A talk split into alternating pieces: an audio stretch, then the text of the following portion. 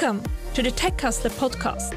This podcast is for you if you want to hear the unfiltered stories from inspiring tech entrepreneurs. I started this podcast and the community to create what I was missing in the tech industry today.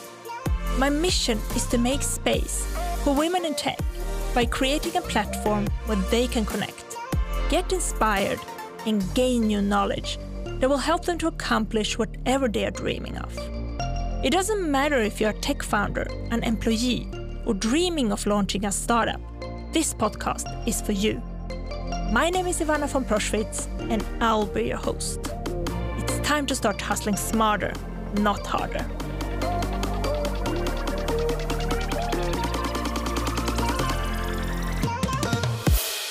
Today's guest is Juliana Araujo. She is a senior product manager at Spotify. She moved to Sweden in 2018 as a Brazilian immigrant. She's a public speaker and a Nordic Women in Tech Awards winner, where she won Mentor of the Year in 2021. And she's also founder of Beela. Utilizing her experience in coaching and mentoring skills, she has empowered immigrant women and non binary people to secure their first tech job in Sweden and has provided a community to share knowledge, experience, and offer support. Aside from diversity and inclusion, Juliana is passionate about music, data and analytics, science fiction, anime, and manga. Warm welcome to the podcast, Juliana. Thank you. Thank you, Ivana, and thanks for having me here. You have been uh, on my dream list for, for a long time, so I'm super glad to have you in the podcast studio with me today. Amazing. And thanks for that. I feel very flattered. Thank you. Yeah. So tell me, how did you get into STEM? Yeah, that's an, an excellent question. Um, STEM was actually not my first choice. Um, so I think as soon as my teenage years passed and I finished high school, um, I was always very passionate about uh, languages in general. And I started studying linguistics. Uh, so that was my first uh, shot into the university studies. Uh, my first year was a very tough year, um, and I decided that was probably not the path that I wanted to go further uh, with linguistics. And um, after my first year, I was um, very much burned out uh, with college, and I had a very, very tough life of having like two hours of commuting to go, mm-hmm. two hours to, to come back home. Uh, and then I took a break uh, in between like this first year. I dropped off um, linguistics and I spent some time trying to figure it out what I was going to do and I was around like 19 at this time so I was very young. And uh, my brother who's 3 years older than me he started studying tech and he was always very um, committed and always very passionate about it.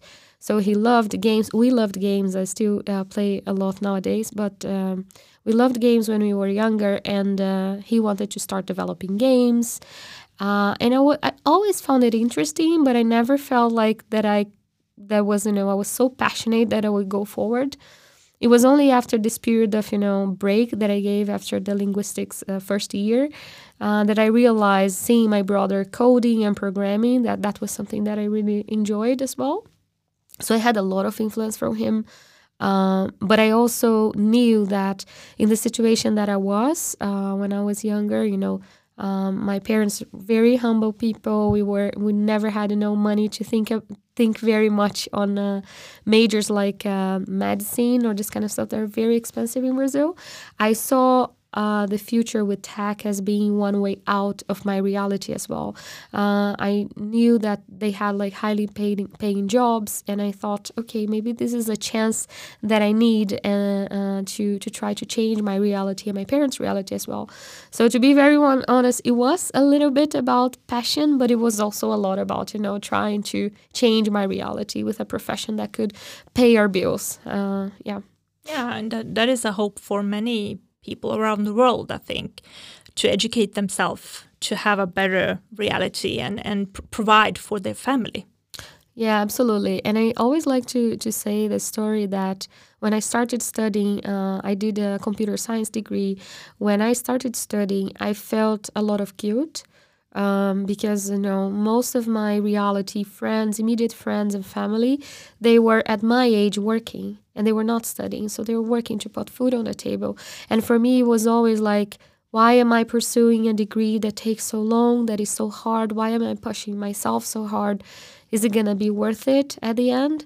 But i think i appreciate a lot the parents that i had because they were very strict with me by saying you don't need to work. We're going to try to provide as much as we can so you can study and you can focus on your career. But even even uh, though i i in the end of the my my major in computer science i was working already because i felt like the need actually to start you know contributing more. But i always like to bring that story because i feel lots of students feel like this as well. Whenever they are working and their parents and you know their family need support, we keep feeling that guilt of uh, not working and not contributing with the family, and, and you're actually spending much more.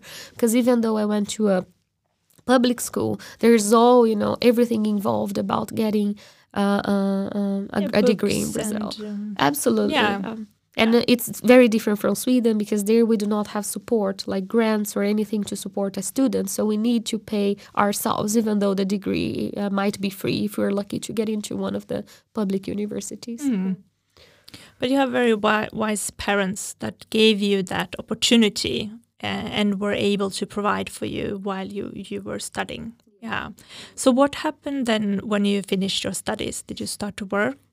Yeah. So uh, the last year I got a trainee job uh, in a in an e-commerce company, and uh, they were doing a lot of things uh, when it comes to data. And it was all data was always something that I was very passionate at school, but it wasn't the most obvious path uh, when you get out of a, a, a, degree like that. It's such a technical degree. Uh, usually, you go to more like software development side of things. And um, what happened to me is that I always loved, you know, to be um, um, very data oriented and very analytical. And then I found this trainee job that was, you know, very uh, manual job that I would it was basically me querying a database, checking if the migration was going correctly to another database. So it was very like a manual and dumb job. And what happened there is that um, somebody from the consultancy company that was doing the whole database migration that, that I was validating, one one of them saw me and said, hey, I think you do have a potential to do a lot more than just doing this kind of stuff. And I was like, yeah, but it's my first job ever and I still study. And they were like, do you want to join the, the consultancy company as a trainee and have the opportunity to actually build the systems instead of being, you know, just there validating? I was like, yeah, why not? So I think I, I took a lot, lots of risks, um, mostly because I was super ambitious at this age. Um, and I was like, as I said, pretty young and uh, full of energy and i wanted to get to know so i started in this consultancy company that had uh, business intelligence projects all over brazil and then suddenly i was i started traveling a lot outside rio that is my city to go implement this uh, business intelligence projects all around the country. So it was amazing. I got a lot of experience although it was pretty hard. Uh, i got a lot of experience yeah. yeah it sounds like you got a lot of experience. And sometimes it can be good to start at a consultancy firm as well because then you see other different businesses and how they operate and how they build their their products. That's a very good insight to have yeah absolutely. I always say that to uh, the community uh, telling them that if you have the chance to be exposed to different industries to get to know uh, the industries and identify what it is that you like that is amazing. And i think consultancy companies they provide with that. And sometimes it can be quite hard because you know they are going to demand a lot from you uh, a lot of fast learning and so on and so forth but i believe you know it's it, for me it was it was a, a, great opportunity to learn yeah mm. and um, how did you end up in sweden yeah that's also another different question yeah very nice i had um, always in my mind that I wanted to have an international experience. I wanted to work outside Brazil. Uh, since I didn't have, as I said, many chances when I was younger to get out of my country, I was always very curious about the world and uh, always curious about languages as well and learning different stuff. Uh, so I had in my mind, you know, that one day I'm gonna try to apply for jobs outside Brazil, and uh, but I never felt, you know, it was the right timing until I started working in a product company. So I started working in a startup in Brazil, and uh, I had a Swedish boss. Um, and he influenced me a lot not to come to sweden at all but it was a lot about that's something that you want to do you know start preparing yourself get better with your english get better with your uh, cv try to check what is the market you know outside brazil looking like. Um, so on 2016 actually i put a goal on myself that i wanted to start preparing myself to to uh, apply for jobs outside and it was only on 2017 that I took it real. I started doing a bunch of interviews. And Sweden was never in my top five. No, I was either like, and I was going bold, like either Australia, Canada, Europe, and then in, Europe, you know, different uh, regions, the UK, never the Nordics because well it's so cold and we never know a lot about the Nordics uh, to keep you know a deliberate choice to come. Uh, so what happened is that um, Swedish company through Truecaller they in, uh, contact me through LinkedIn by saying do you want uh, to be interviewed by a position here and it was exactly the same position i had in the product company that i was working as a product owner and not not a data only person anymore so i wasn't coding back in those days anymore i was working with product development and then I said, yes, why not? And then they say, yeah, it's Sweden. And I remember the recruiter, um, she uh, she's still my friend nowadays, which is really nice. She sold me Sweden. She pitched Sweden, you know, in a way that I really enjoyed. And then she said, You're going to love it here. Come. And then I did the whole process. They hired me and I came. So it was very much, you know, Sweden uh, chasing me instead I chased Sweden. That's nice. Yeah, it is. Uh, yeah, and what is what was your first impression of Sweden when you arrived? So uh, first, I have to say that I I came here in January, and uh, it's summer in Brazil, and I since I'm from Rio, it's pretty hot. So I left Brazil with like 35 degrees to arrive here with minus something. Yeah, so pretty it was, shocking. It was I would shock. imagine, and yeah. darkness, the darkness as well. Yeah, very dark. I remember my uh, first week. Uh, I, I would start, I guess, in the third week uh, uh, from the moment I arrived. And I remember the Truecaller team. They asked, they invited me for a board game night, and it was pre-COVID. So they invited me, and it was around uh, five in the afternoon. And I remember walking in Stockholm for the first time with the city completely dark at five, and I was like, what's going on? Mm. and i felt you know very overwhelmed uh, by the darkness i would say but also lovely because you know uh, first time that i actually saw snow falling and it was that period you know that the city is all uh, with many lights in stockholm as well. So i think my first impression was very good but also very scary for being so different. Very different i can imagine. Yeah yeah, must be a cultural crash. Absolutely. It still is. I think now until nowadays, almost five years later, I still feel, you know, in the small things, the difference. Uh, and I think it takes ages to adapt and sometimes we don't even adapt there's always something new but it's also exciting as well to to identify those differences and uh, it gets to a point that right now i keep saying that sweden is my home after five years here but also brazil is my home so it's like my heart is completely divided between the two countries you can have different homes i believe. Yes. Yeah, yeah. what what what are the differences that are the most obvious to you and that you meet in your everyday life? I think the first one is the most obvious one. Besides the weather, we don't even need to go there. But I would say, culture wise, the work life balance that we have here. I think, uh, in comparison, uh, in Brazil, we are probably closer to the American culture of working. Uh, so, some, lots of, you know, uh, overperforming, something that uh, it is appreciated all the time, and uh, working working uh, over you know hours is super appreciated as well. So I remember that when I uh, a very very like tangible example when I used to at five or six would get up off my seat and go home in Brazil. Uh, my my friends uh, and the Brazilians listening to this, they will definitely identify. They would joke saying that, "Are you demotivated? Why are you leaving at five? Or are, why are, are you leaving at six?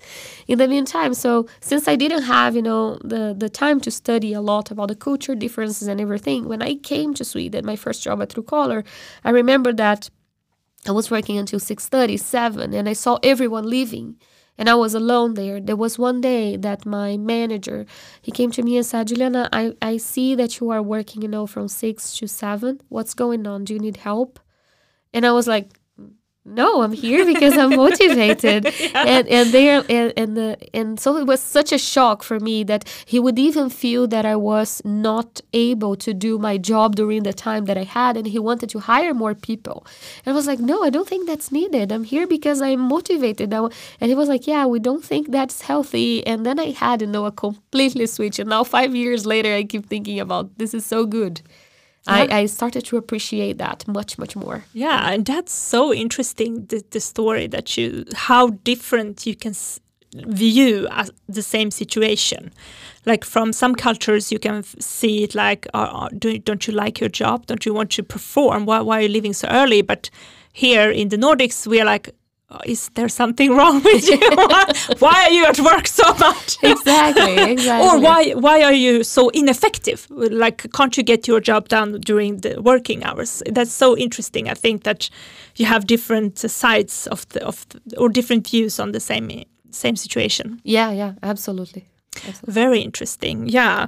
And last year you you got an award as well for Nordic Woman in Tech Awards for uh, founding Mentor of the Year and founding Beela. Yes, yes. Congratulations. Thank you so much. Thank you. I still feel like uh, sometimes these things happen in our lives that we don't know how to explain, you know.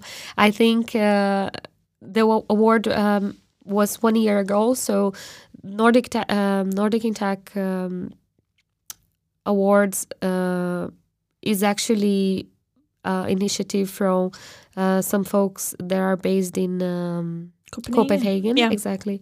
And uh, this year, I actually gave the award, the Mentor of the Year award, to the 2022 winner, which oh, was really so nice. nice. Yeah. yeah.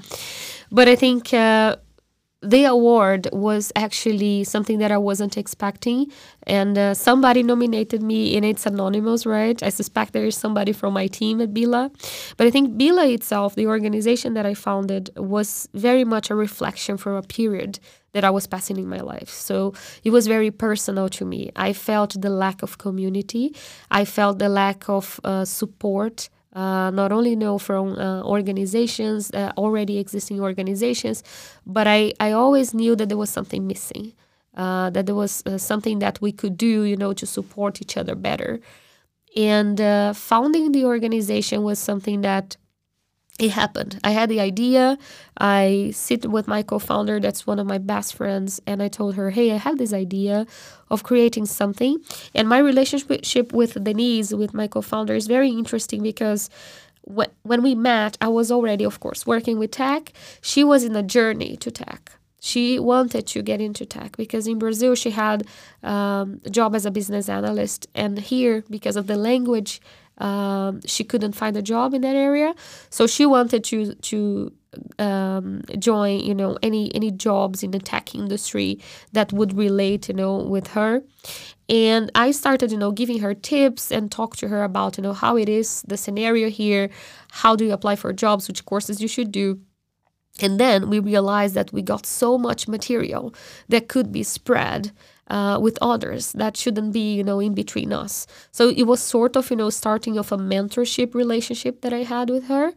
And uh, when we decided you know to scale up that idea and create a company we thought mentorship is something that we need to do because that's how we started. And uh, we saw the value like not for me as being a mentor but also for her being a mentee and uh, back and forth. We had uh, so many insights and so many opportunities that the first thing that we thought about starting a company is that we're going to start with a mentorship program this is uh, something that we want to do. And that's how we got the award because i think the program was very tailor made we do have many um, amazing mentorship programs in sweden. We have uh, Mitt Liv Chans. We have nema problema. Many of them. None of them are very target to a specific persona. And uh, uh, tackling you know immigrants and people who want to join tech it became more than a mentorship a professional mentorship but it's also like almost you know a life mentorship where you have people that have been here, you know, for so long as immigrants as and being mentors with people that just arrived and they don't know uh, where to go. So the program is amazing, and I think uh, the award was something you know to to to uh, reflect how amazing it is. Yeah. Mm. But when you do good things, people notice, and when you especially do good things for your community and want to serve your community, then that that get noticed.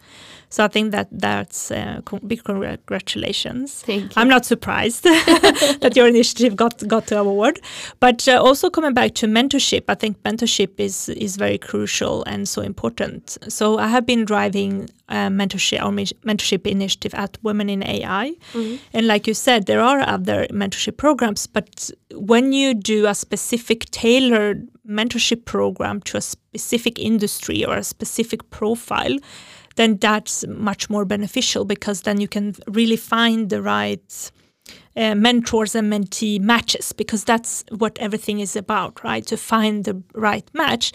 And also interesting what you said, like when when we started that mentor, when I started that mentorship program, I was like also thinking that it should if it's a career advice program. But when I got the feedback from the mentees, it's a life life coaching program basically. So there was much more questions around the soft skills and like what what is the right strategy or how do i reach this person or what should i do with my life now? Like should i do this or that? So it's much more about growth i would say and career advancement than actually the tech tech pieces or what do you experience in, in your mentorship program? Yeah and it's absolutely you're absolutely right. I think uh, we have very loose goals for the mentees and mentors. We let them uh, find what it is that they need uh, so we give you know frameworks but we do not set goals for them or anything like that because we feel like sometimes we have people that are more into I need help with uh, tech itself. I need help with coding, and then we're gonna find you know folks that are very good at uh, teaching and uh, training and pair programming and so on and so forth. But most of the people they're actually looking for connections. They're looking for meaningful connections. And I think that's what we experience a lot in the program. And the the best of the relationships are probably uh, the ones when we can find a good match that can fill in this hole of connection. Uh, so I would say uh, we have a very positive result with the program when it comes to getting a job. And uh, I, uh, I think like more than 60% of the people who join our program actually ends up getting a job in tech, which is one of the purposes of the of the mentorship. And um, I, I don't I do not have the data for this yet, but I believe that it's much more uh, because of the connections that they made and the network that they made and actually the skills that they learned there you know when it comes to coding so i, I feel like the networking uh, in Sweden is something so important. I mean, I was recruited through LinkedIn, yeah. right? And yeah. it's so huge here. Sometimes when we come here as immigrants, we have no idea because in our countries, well, LinkedIn is not even a thing. But here it is, uh, unfortunately, you know, a bubble. And to penetrate that bubble, sometimes, you know, these programs, they are key. And I think most of the success of the program, it is about uh, connections and networking. Mm. And network is so important today. Network is a privilege. I had another in, um, conversation with, with uh, another guests in the podcast, and we talked about the network and that it's so important to provide opportunities or to get in in the right contact with the right person. And but it, today it has become a privilege to have the right network. So I, I think you're absolutely right. It can be so hard sometimes to to peers or like to get in in the network of, and to find the right connections that can benefit in your in your career yeah yeah. absolutely. And uh, i think one of the biggest struggles as coming here to this country and not getting to know anyone is exactly that. You do not have a network like you do not have friends you do not have family. How do you build that? And you need to get out of your comfort zone to do this. I know for me it was hard and i'm uh, i consider myself more in the extrovert side of things. So I had, you know, the gift and, and the privilege to be more extrovert and reach out to people. But I keep imagining about, you know, the other other people who do not have, you know, uh, the courage to uh, go on and talk to people and communicate. So I guess that's why we create the community because the community it is for everyone, right? There's not uh, uh, one profile that we we prefer to have in our community. It is for everyone that wants to have connections. Yeah. Mm, that's amazing. That's really good and it's really important work. So how many members do you have in the community? So we are around 500 people all around Sweden. Wow, that's amazing. Yeah, and we are like um, less than two year old.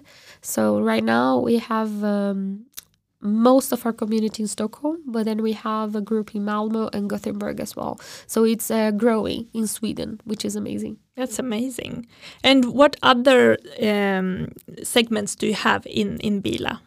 Apart from the mentorship program? Yeah, so we do have the mentorship program. We also have a newsletter that is uh, something that's very valuable to us because uh, when Denise and I started, we had, uh, as I said, this knowledge base and things that we wanted to share with the with the community and we started creating newsletters that we would send uh, twice a month and the newsletters are pretty much a gathering of all the events in tech happening especially for beginners so uh, we every every two weeks we uh, gather all of the meetups that are happening, courses, trainings, boot camps, code academies. Uh, so we, ad- we advertise many of our partners. Uh, so we have, for example, New to Sweden, Pink Programming.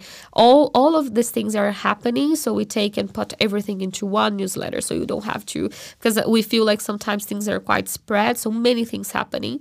So it is a place where you can actually find things that are happening. They are very target for people who wants to uh, join tech. And when we say tech, is very broad. So we do not consider only like software development, but we have like UI, UX designers, marketing, everyone you know that works with STEM in general. So we have uh, a podcast as well, uh, Beela's Talk, and Beela's Talk um, was born because of a need to tell stories. Uh, I think uh, one of our pillars is actually to inspire people to get to uh, join tech. And uh, most of the narratives that we hear, it's a lot about, I don't think that's for me, I don't like coding, I mean, I, I studied five years of law in my original country. This how how this fits. So we wanted um, these people who just join our community to get inspired by stories of other people who came from completely different background. So first, our first season was all about you know grabbing people from completely different backgrounds, like vegan chefs, personal trainers, people working with democracies and politics, and how they did a transition to tech in Sweden, how they learned Swedish how they learn English. So that was the first season, basically telling stories. And it's very emotional because people, you know, talk about the periods that they have depression when they come and how it was difficult for them to choose tech. And the second season, we wanted to focus on companies because we know that part of the problem of making, especially a career transition, it is how to land the first job without experience. So we wanted to understand what is the problem on the other side why is it so hard to open junior positions why it is so hard to actually you know uh, give people an opportunity, people that do not come from uh, big schools like Stockholm University and KTH, but people who are self taught uh, and so on and so forth. So, second season was also really nice, and we are looking forward to have the third. Third is going to be a lot about intersectionality. So we're going to focus on not only women in tech, but how it is to be a woman in tech with disabilities, how it is to be a trans person working for a tech company, how it is to be an elderly person working in a tech company in the middle of the TikTok generation. So we're going to be doing a lot of intersectionality. We're going to talk uh, neurodiversity uh, as well. Uh, so we're going to bring people with autism, ADHD, and how it is that they uh, and immigrants, right, with all their disabilities working in tech. So that's going to be third season. Wow, that sounds super interesting. Yeah, exciting. I can't wait until you release those episodes. Yeah. Yeah, I'm super excited as well. We're going to start recording next year. So yeah. We already have a list of people, but if you're listening to this and you want to participate, like you have, you are part of an intersectional group, please let me know, and I'm gonna make sure you're gonna be there. yeah, I, I might have some some uh, potential guests for you as well. Yeah. Great. And uh, I mean, Beela is a non-profit, right? So let's talk about how it is to run a non-profit uh, in, in Sweden and the challenges. Yeah, I think that's a that's a great question because uh, when I decided to start a company here, one of the big questions was that uh, are we gonna run a like startup? Is it gonna be a product? Um, and I what I told Denise, my co-founder, is that one of our values is that uh, we wanted to build a community. We didn't want to build, you know, a private company. We didn't want to. We want to have social impact, but the focus it is actually the community work that we're gonna do we uh, stand by never. We never wanted to charge any of our uh, members of the community for anything because we know the struggles of coming here without a job and having to pay for things. And uh, yeah, so many many reasons made us think about like at least in the beginning we're gonna start as a nonprofit. One of the big challenges, of course, uh, by the time I started, my Swedish wasn't that good yet. It's still not perfect, uh, but uh, by the time we started, it was difficult to find information available in English uh, for immigrants or for people, you know, non-native speakers. Uh, so that was one of the challenges. Second challenge was also many of the programs that we have today, and I love Stockholm for being, you know, such a tech hub and uh, so focused on inter- entrepreneurship and also um, so many programs running. Like you can meet a bunch of uh, VCs all the time. There's like pitch battles everything focused on how do you uh, get money to be profitable and to scale up. For nonprofits and for companies that are working, you know, with social impact, there's almost nothing. Uh, so we had to get together with other companies like like ourselves and say, hey, it's missing uh, for us. Uh, what's happening here? So there's a lot of things going on. Like there, there is Vinnova, all the programs that the uh, Swedish government have as well. But imagine uh, coming here as an immigrant myself. It's already hard to learn the language, the basic language to survive, to go to ICA, to go to to the restaurant. Imagining if you want to run a company and you want to apply for these funds, everything in Swedish, and then you know get lost in translation. So this was hard. Um, and I feel like this is a message for everyone like thinking about starting your own nonprofit. Uh, it is a challenge because we do not have you know the same support as if you were to to raise you know the new shiny startup. Yeah, yeah, yeah. I mean, Sweden is is a very good country where there are a lot of opportunities available but you have to know where to go yes. and where you can find the right information. Plus yeah. one, plus one to that. And especially yeah. if you, I mean, like you mentioned, if it is a nonprofit, then you are more dependent on maybe grants. Donations. Um, and donations and that information is not always on english in english because that's very like local or like swedish based. So yeah, I can imagine that there were a lot of challenges. Um, but how are you? How are you funded now? Like, how do you? Yeah, how do you work uh, with funding Beela? Yeah, so uh, the first year for us was a completely volunteer based. Uh, so I was volunteering my time. Denise and all the other folks from the team, uh, they were volunteering. Now that uh, in order to scale up and to keep, you know, the business up and running, we had ambitious goals to get funding. And uh, first of all, yeah, we wanted to apply for grants. I think that was the most obvious uh, path. But we also thought that there, there is an opportunity with tech companies as well.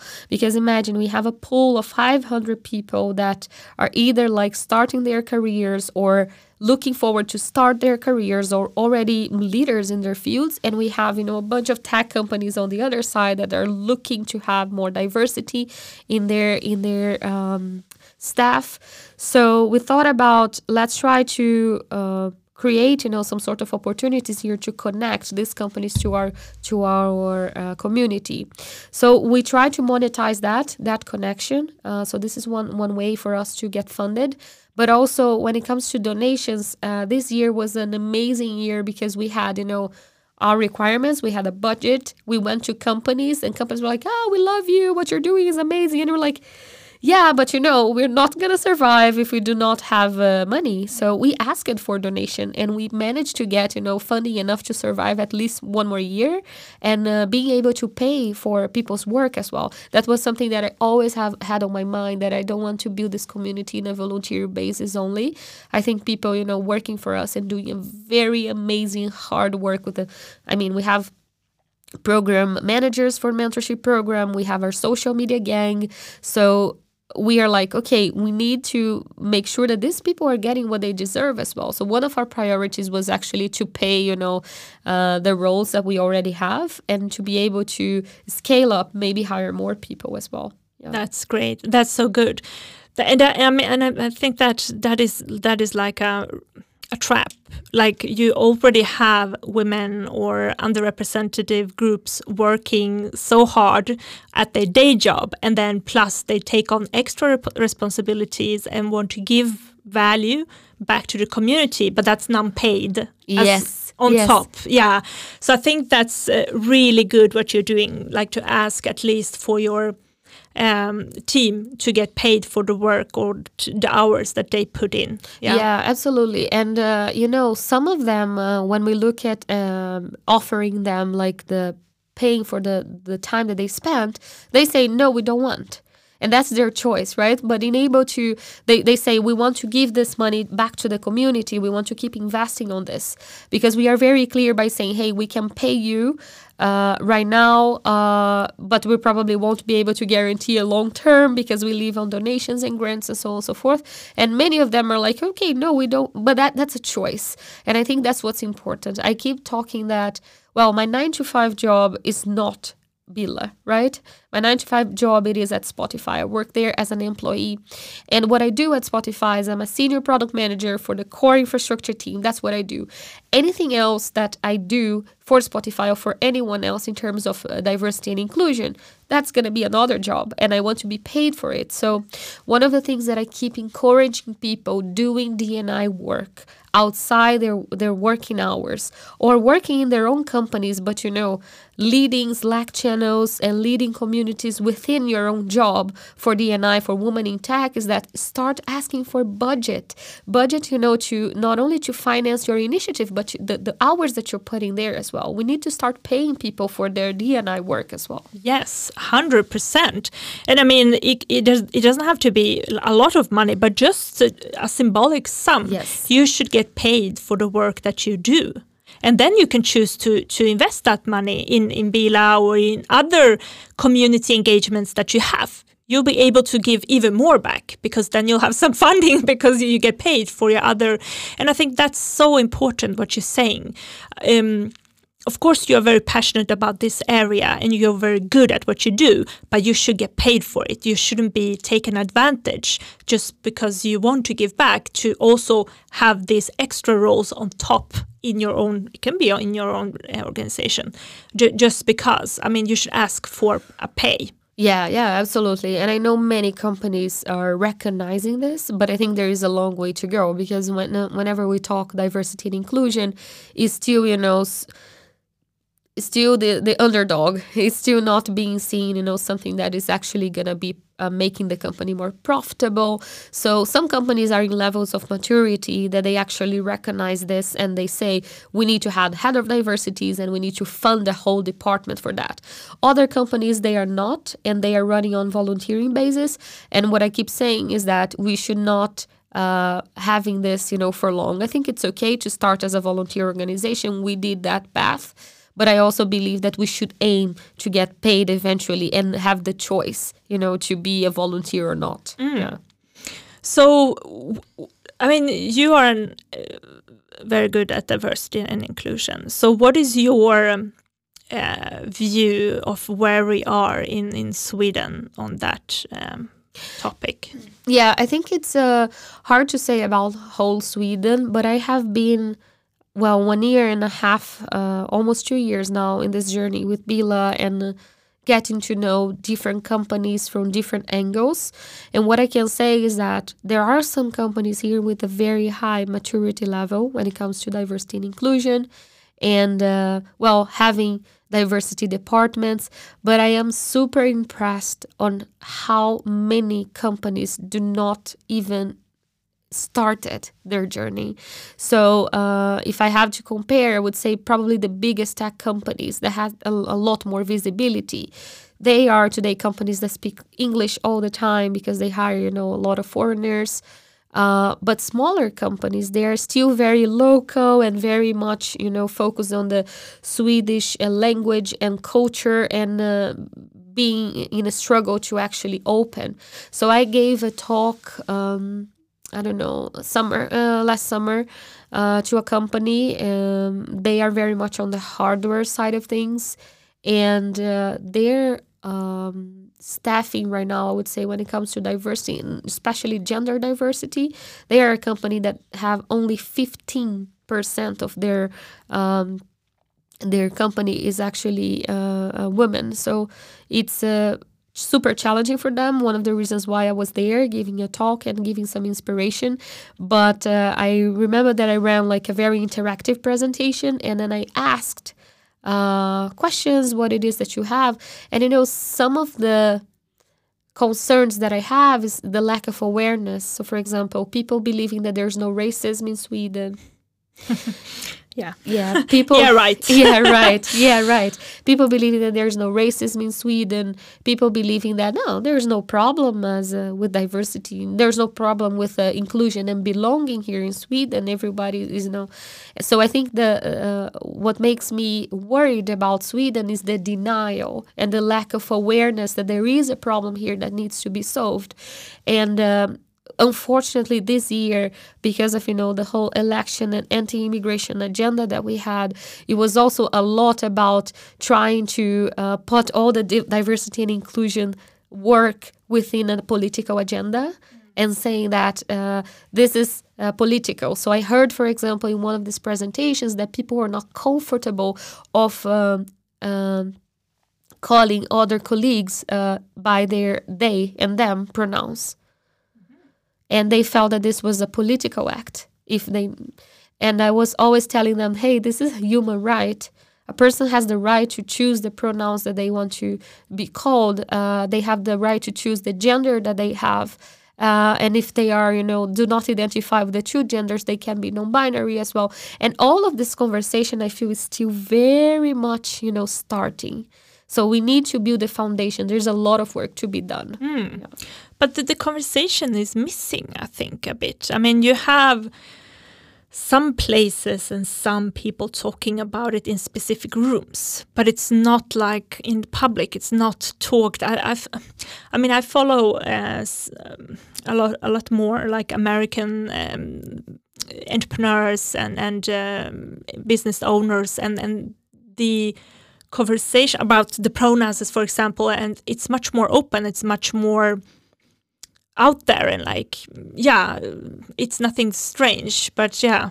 Yeah, yeah. I mean, I think uh, there is, as I said, a lack of transparency and awareness about this. I don't see, I've been paying attention, especially after the elections, a lot about the political scenario here, but media. And, uh, you know, there's such a specific target that we are forgetting so many things and sometimes forgetting the basics. Uh, so I feel like talking more about this would be very helpful. Uh, we talk a lot about this with Beela. We have no, we are very transparent. So whenever I go, for example, to do a presentation, I think it's part of you know my Latina Brazilian side is to be very open about it and uh, have an open conversation. And I, I feel like people here they are very scared to make mistakes. Yeah, to say the wrong things. To say the wrong to things. lose face. Yeah. Exactly. Mm. And and my my take on this is that make mistakes. Uh, uh, as long as you know you call somebody with the wrong pronoun, ask uh, uh, uh do it better. You know, uh, say that you're sorry and do it better next time. And that's how you learn, not being afraid of you know not saying anything wrong. So I guess in this DIB space, there's a lot of care about I'm not gonna, you know, touch this because this is very complicated. And then people do not learn. They just keep, you know, blind to to something that's really, really uh, happening. Mm, mm, yeah, I think you're right there. Yeah. But we have like a big uh, also gap, gender gap in tech. So what is your take on that? Yeah, I think uh, Sweden, if you compare to other countries, is probably much better uh, which makes me happy. Uh, when I came here, especially uh, where I came from in Brazil, the number of amazing women that I met making a difference in this space is great. I think uh, Sweden is making a lot of progress. This is the part that I'm, I'm happy about, you know, seeing the progress. Um, although there's of course a lot a lot more uh, to do because it's not only about having more women in tech but it's making them happy right? Yeah. it's making them belong to tech. And i guess Exactly. that's that's where we are right now in sweden. So we are putting a lot of women in but how do we make them belong? How do we make them want to stay and not leave the industry after many years and one of the biggest reasons why women leave the tech industry is because it's still a very much male-oriented industry. So although we have a lot of women in the in the work uh, uh, workplace and we are having much more, they do not stay because it sometimes it gets a pretty tox- it gets to be a pretty toxic environment. Um, yeah, and then one of one of the things that I feel is that we're we're doing a good job when it comes to putting more women in tech. There's a lot, lot more that can be done. We are doing some progress when it comes to the belonging part, but what is missing? It's a lot about intersectionality. Mm. It's a lot about uh, having, you know, uh, a group, a panel of a, a, a, a woman in tech. That ninety percent of the women in tech are blonde women born and raised in Sweden, and then all of us immigrants that came here, we're like, okay where's the space for us? Uh, how do we get into the conversation? So intersectionality is also something that I'm very, very focused because of the community, of course. But I always say that I like the pyramid that, you know, in the basis you have most of the diversity that you can. And then when you start going up, you see more gender diversity going up in the pyramid. When you go to the top of the pyramid, you see only white men. That is how it is today. But then whenever you also have... uh, Uh, more intersectionality usually have one of one group. And that happens a lot with me. It happens a lot that you know people hire me for diversity and inclusion job in, inclusion jobs because i'm a token right? Because i'm a woman of color. I come from brazil. I'm an immigrant. So i carry a lot of an intersectionality with me. And that's okay. I mean as long as they are paying me that's the first like yeah, we we want to get paid. we want to get paid. And second as long as i'm there to represent because we need more representation um, as mo- especially when it comes to leadership. Uh, we have uh, women in tech in the basis of the pyramid. When we go up it's getting you know less and less. And that- that's not getting better. That's not having uh, progress if you look at the data. Oh, you touched upon so many interesting and deep things here. Um, I think that the key is belonging. Like you can put a lot of more people in the same room, but if you don't change the culture so that people feel included and be- belong to, to a specific group or specific industry, we're not, not going to fix the problem. And and I think that's important what you said. We we are just pushing more women in. I mean that's good because then we get more women in, but we're not solving the problem because they don't they don't stay. And uh, yeah, I mean it's also super interesting what you're saying. Like we have come one step, and that's the gender equality, but the next step is the diversity and then and inclusion from different uh, different backgrounds, different experiences, and nationalities, languages, and and yeah. absolutely and i think that uh, sweden as i said it's it's in a very good uh, position compared to other countries when it comes to women diversity but i think also belonging as you said is key and with belo- belonging comes allyship right Yeah. and i think allyship is so important in this country because as i said we have we still have many people that are not creating awareness or are in denial Yeah. and uh, in order to be a good ally, you need to create awareness, right? We need Yeah. to understand what's happening on the other side. Yeah. And uh, I always keep saying that uh, for my uh, women colleagues uh, born and raised in Sweden that had you know all the opportunities.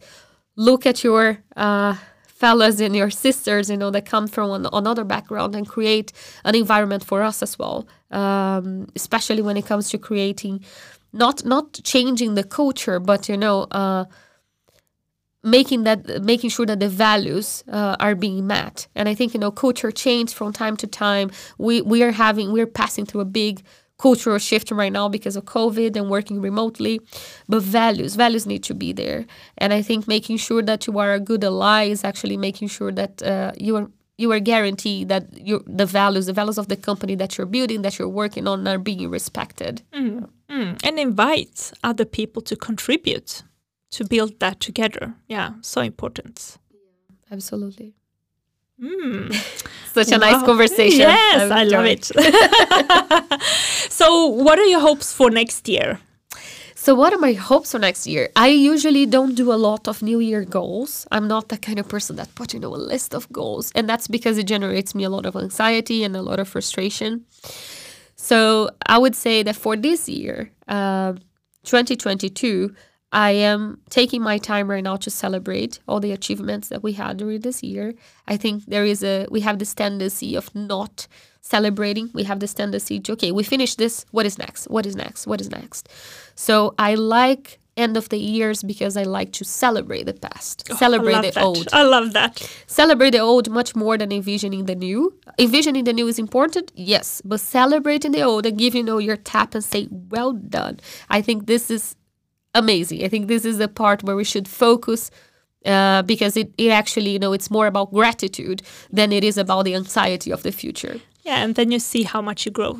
Yes, exactly. And then you see how much, oh my God, I was a completely different person. Yeah. Yeah. This year was a specifically difficult year for me. It was the first time I was clinically depressed.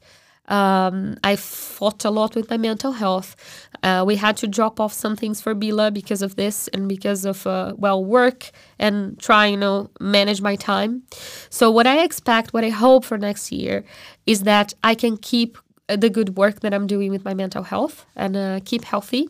So that's one of my expectations. I really hope that uh, we can keep healthy, like not only myself but ourselves, right? With the whole pandemic and everything, that we can keep uh, uh, pushing for our health and putting, you know, our mental health uh, as as as important as our physical health as well. Mm, so important. Super. For Beela, I expect that we we're gonna have you know new programs because we are uh, understanding that most of our alumni and people that um, contributed to us that are more like leaders in the industry they miss something they lack because we're so much focused in people newcomers and people who wants to join tech.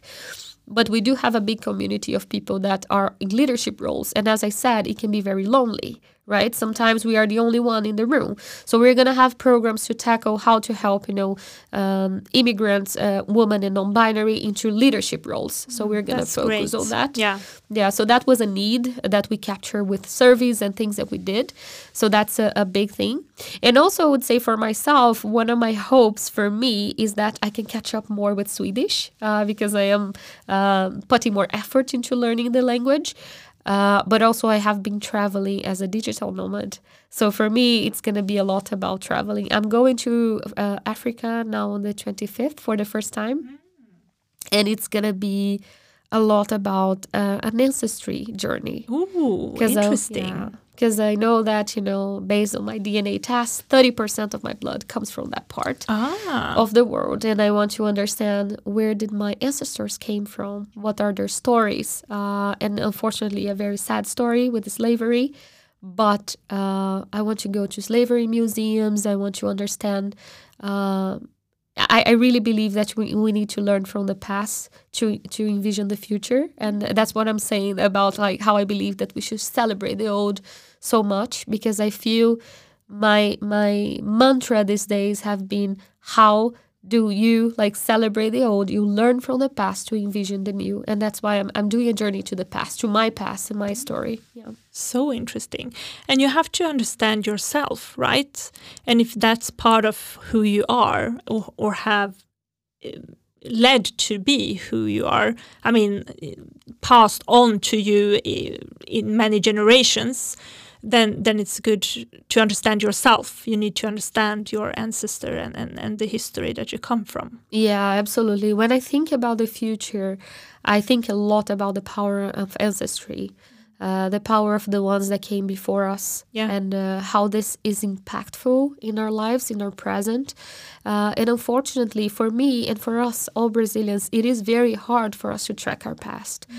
because we had, in a way, an erasure in our past. We do not have our ancestors' names. Our all our last names are Europeans, and uh, because of colonization and all uh, the bad things that happened to to my country, there's no way to track our history back in time. So I feel like, uh, well, the maximum that I can do is try to understand where my DNA is coming from and uh, try to understand the struggles I think it's also uh, very impactful for me. Like for example, in the way that I dress, I love having you know. Um, turbans and things like from African origins. And I think it's a good way for me to honor my ancestry, but also I don't want to be disrespectful with, you know, uh, others. So I want to go there and see how it is, how they use, how it is to, to use it respectfully. So I think it's uh, gonna be a much more a journey about myself. Yes. And you'll also find your power, I think, when you understand your path and your ancestors, you understand the power that you have within you and what have been driving you to this point today where you are like what are your drives and what is your why and what power has pushed you forward yeah yeah and also like get so inspired by the story of mm. people who fought so hard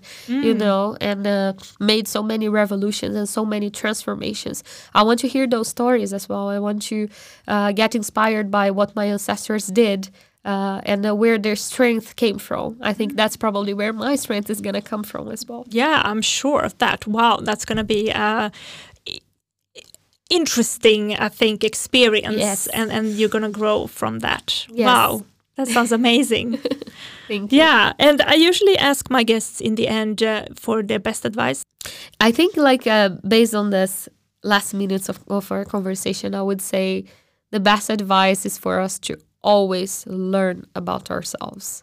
I think self awareness, uh, and you know, at at some point in life, I think everyone should go into a journey inside, and should understand uh, who you are, who is the person that you become, and challenge, you know, your behaviors, challenge your beliefs. I think that's uh, uh, combining a little bit what what I said about the lack of awareness uh, here when it comes to DIB and uh, the only way that we can end you know not only racism but you know any sort of prejudice that we have is if we confront ourselves and confront our beliefs. And for this you need to understand who you are. Yeah. And realize your biases as well and your privilege because what you mentioned before with people not realizing or in denial, that's a privilege, right? Because they haven't experienced racism or exclusion or, or uh, things like that. Then then they don't believe that there is anything of that here. But but I think it's very healthy to realize your privilege and then put yourself into someone else's shoes. Yes, yes, absolutely. And uh, well, give opportunity to listen, right, to stories and uh, confront your bias, confront your beliefs. Uh, and the only way to do this is to being aware of who you are and uh, your beliefs as well. And sometimes who we are, and I've been learning this more and more. Uh, it's it's hard to do by ourselves. Uh, to look inside, it's very hard. Uh, sometimes you need help, external help. You need therapy, you need coaches, you need people to call out to you, uh, but also going after your past and understanding who, who, who that is that you, you became because of uh, all the influences that you had. I think it's, it's amazing. So my advice is that get to know yourself and challenge your bias and challenge your beliefs. I think that's a big step for for the society. Yeah, so go on a on a journey to find yourself. Yes. Amazing. That sounds so good. And um, uh, are there any other tech hustlers that you would like me to interview? I have so many. yeah, give me give me a couple of them. I have a list. Uh, I'm gonna say. Uh, let me name one uh, so I would I would definitely would like to hear about more uh, non- uh, nonprofits as myself because as I said, well, if we look entrepreneurs and people doing amazing amazing things, there's a bunch. Uh, people who work with communities.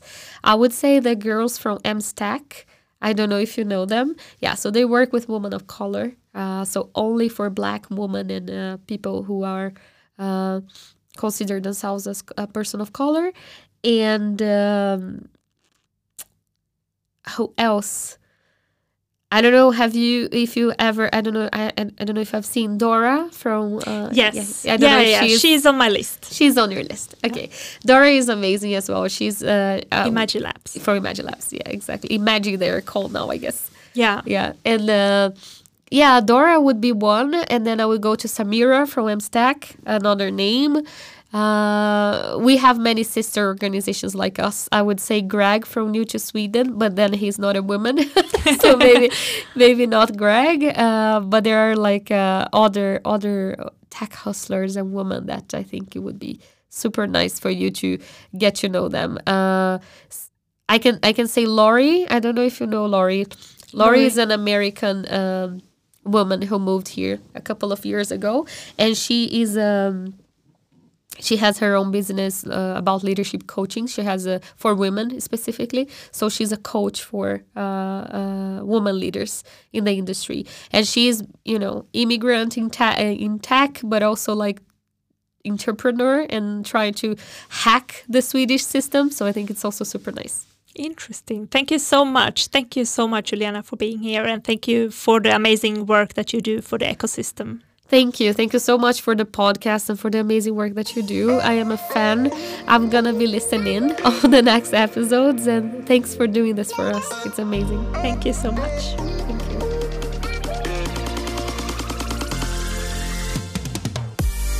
What did you think about today's episode?